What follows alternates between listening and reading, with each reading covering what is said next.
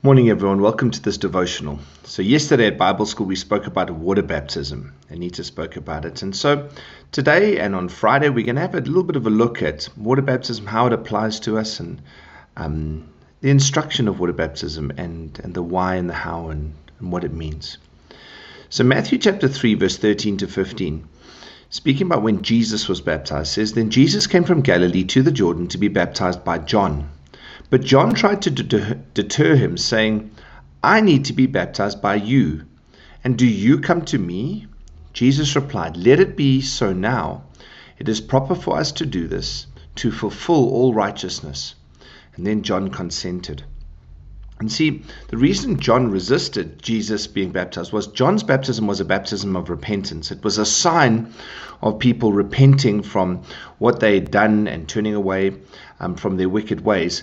It was a, a cleansing, if you like.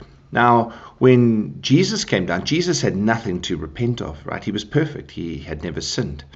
And so John looks at this and he's like, looking backwards at what this, what my baptism is, you don't need to be baptized. But Jesus was saying to him, right, John, baptism isn't just this baptism that you're going to baptize me, isn't the baptism that you've always seen, right? You are going to baptize me in a new way for the first time this is a different kind of baptism altogether. It is a baptism to fulfill all righteousness going forward.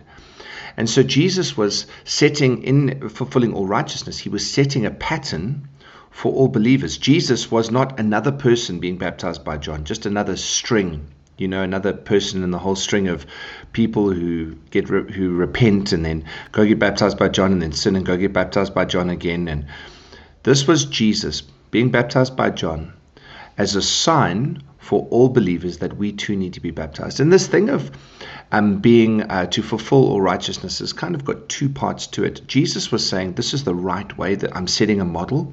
Jesus was pointing forward in his baptism, actually, prophetically. This baptism we spoke about yesterday is death, burial, and resurrection. That's why we are baptized in water. It's got nothing to do with cleansing. The, the pool or the bath or the lake or the baptismal font or the whatever it is, the ocean where we baptized, is in essence the grave in which we are buried. Our old man is buried. And that's incredibly powerful. We spoke a little bit about that.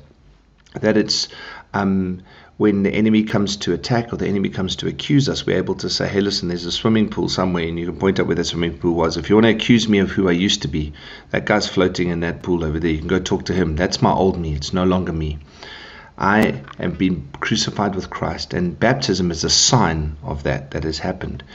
And so Jesus didn't have to have anything, you know, he was pointing forward to his own physical death, but for us, it's a way that we can physically, and that's why Jesus uses the word fulfill. We can physically um, outwork that incredible inner work that's happened to us where we have been crucified with Christ. Galatians 2.20, and I no longer live, but Christ lives in me. So to fulfill all righteousness. And so for us as people, Jesus was doing it to fulfill righteousness to set a pattern. But for us, friends, I've seen that in our lives, it's incredibly important that we draw a line in the sand. I think we don't have many sacraments in the church, um, at Center Church specifically, because we want to be as biblical as possible. And the Bible doesn't add a whole bunch of these other weird things that perhaps other churches do. The Bible's very clear. Our sacraments are baptism and sacraments like tradition. So it, baptism is in the Bible, breaking of bread, communion's in the Bible.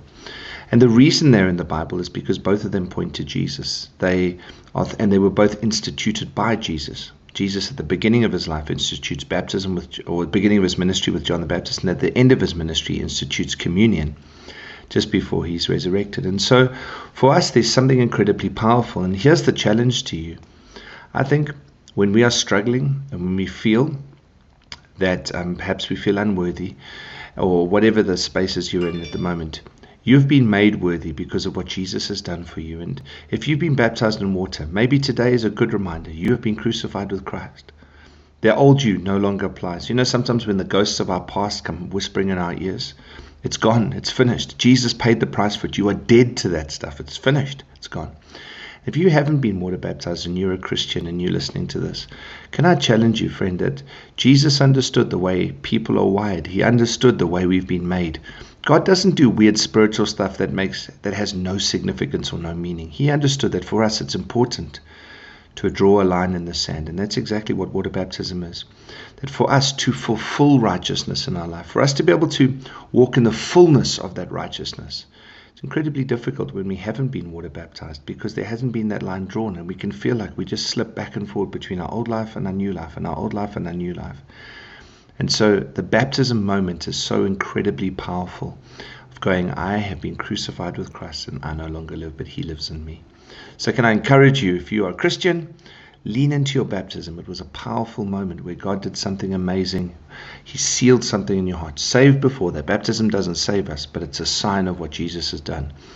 And it's before the principalities and powers, it's before everyone else to say, I no longer live, Christ lives in me. There's no accusation you can have against me anymore because that person you could accuse is now dead. I live for Jesus.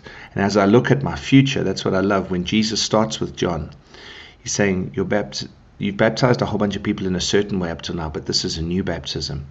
It's a baptism of being baptized into the body. Uh, Jesus going as the first one, the firstborn amongst many sons.